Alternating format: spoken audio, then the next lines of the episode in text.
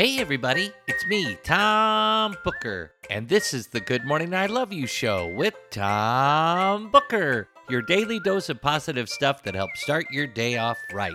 I'm up early this morning, and I'm looking out my window and watching the sunrise over East Nashville as I record this episode. The sun is up, and so are we, and I have something to tell you that I hope will make you feel so good that you will shine like the sun, and that's good morning.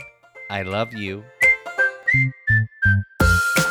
I hope you're feeling good this morning. If not, I hope you have a plan to make yourself feel good. Maybe a little coffee, some toast, and maybe trying to do something nice for someone. That always makes me feel good.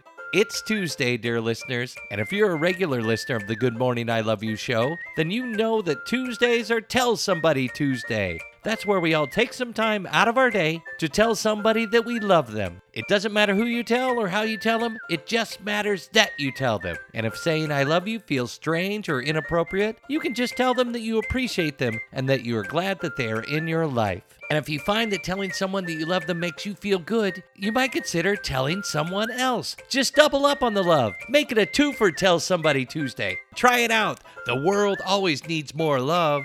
Our quote for today is about love, and it comes from the late great comedian George Burns. The man who played God twice once said, Love is like a backache. It doesn't show up on x rays, but you know that it's there.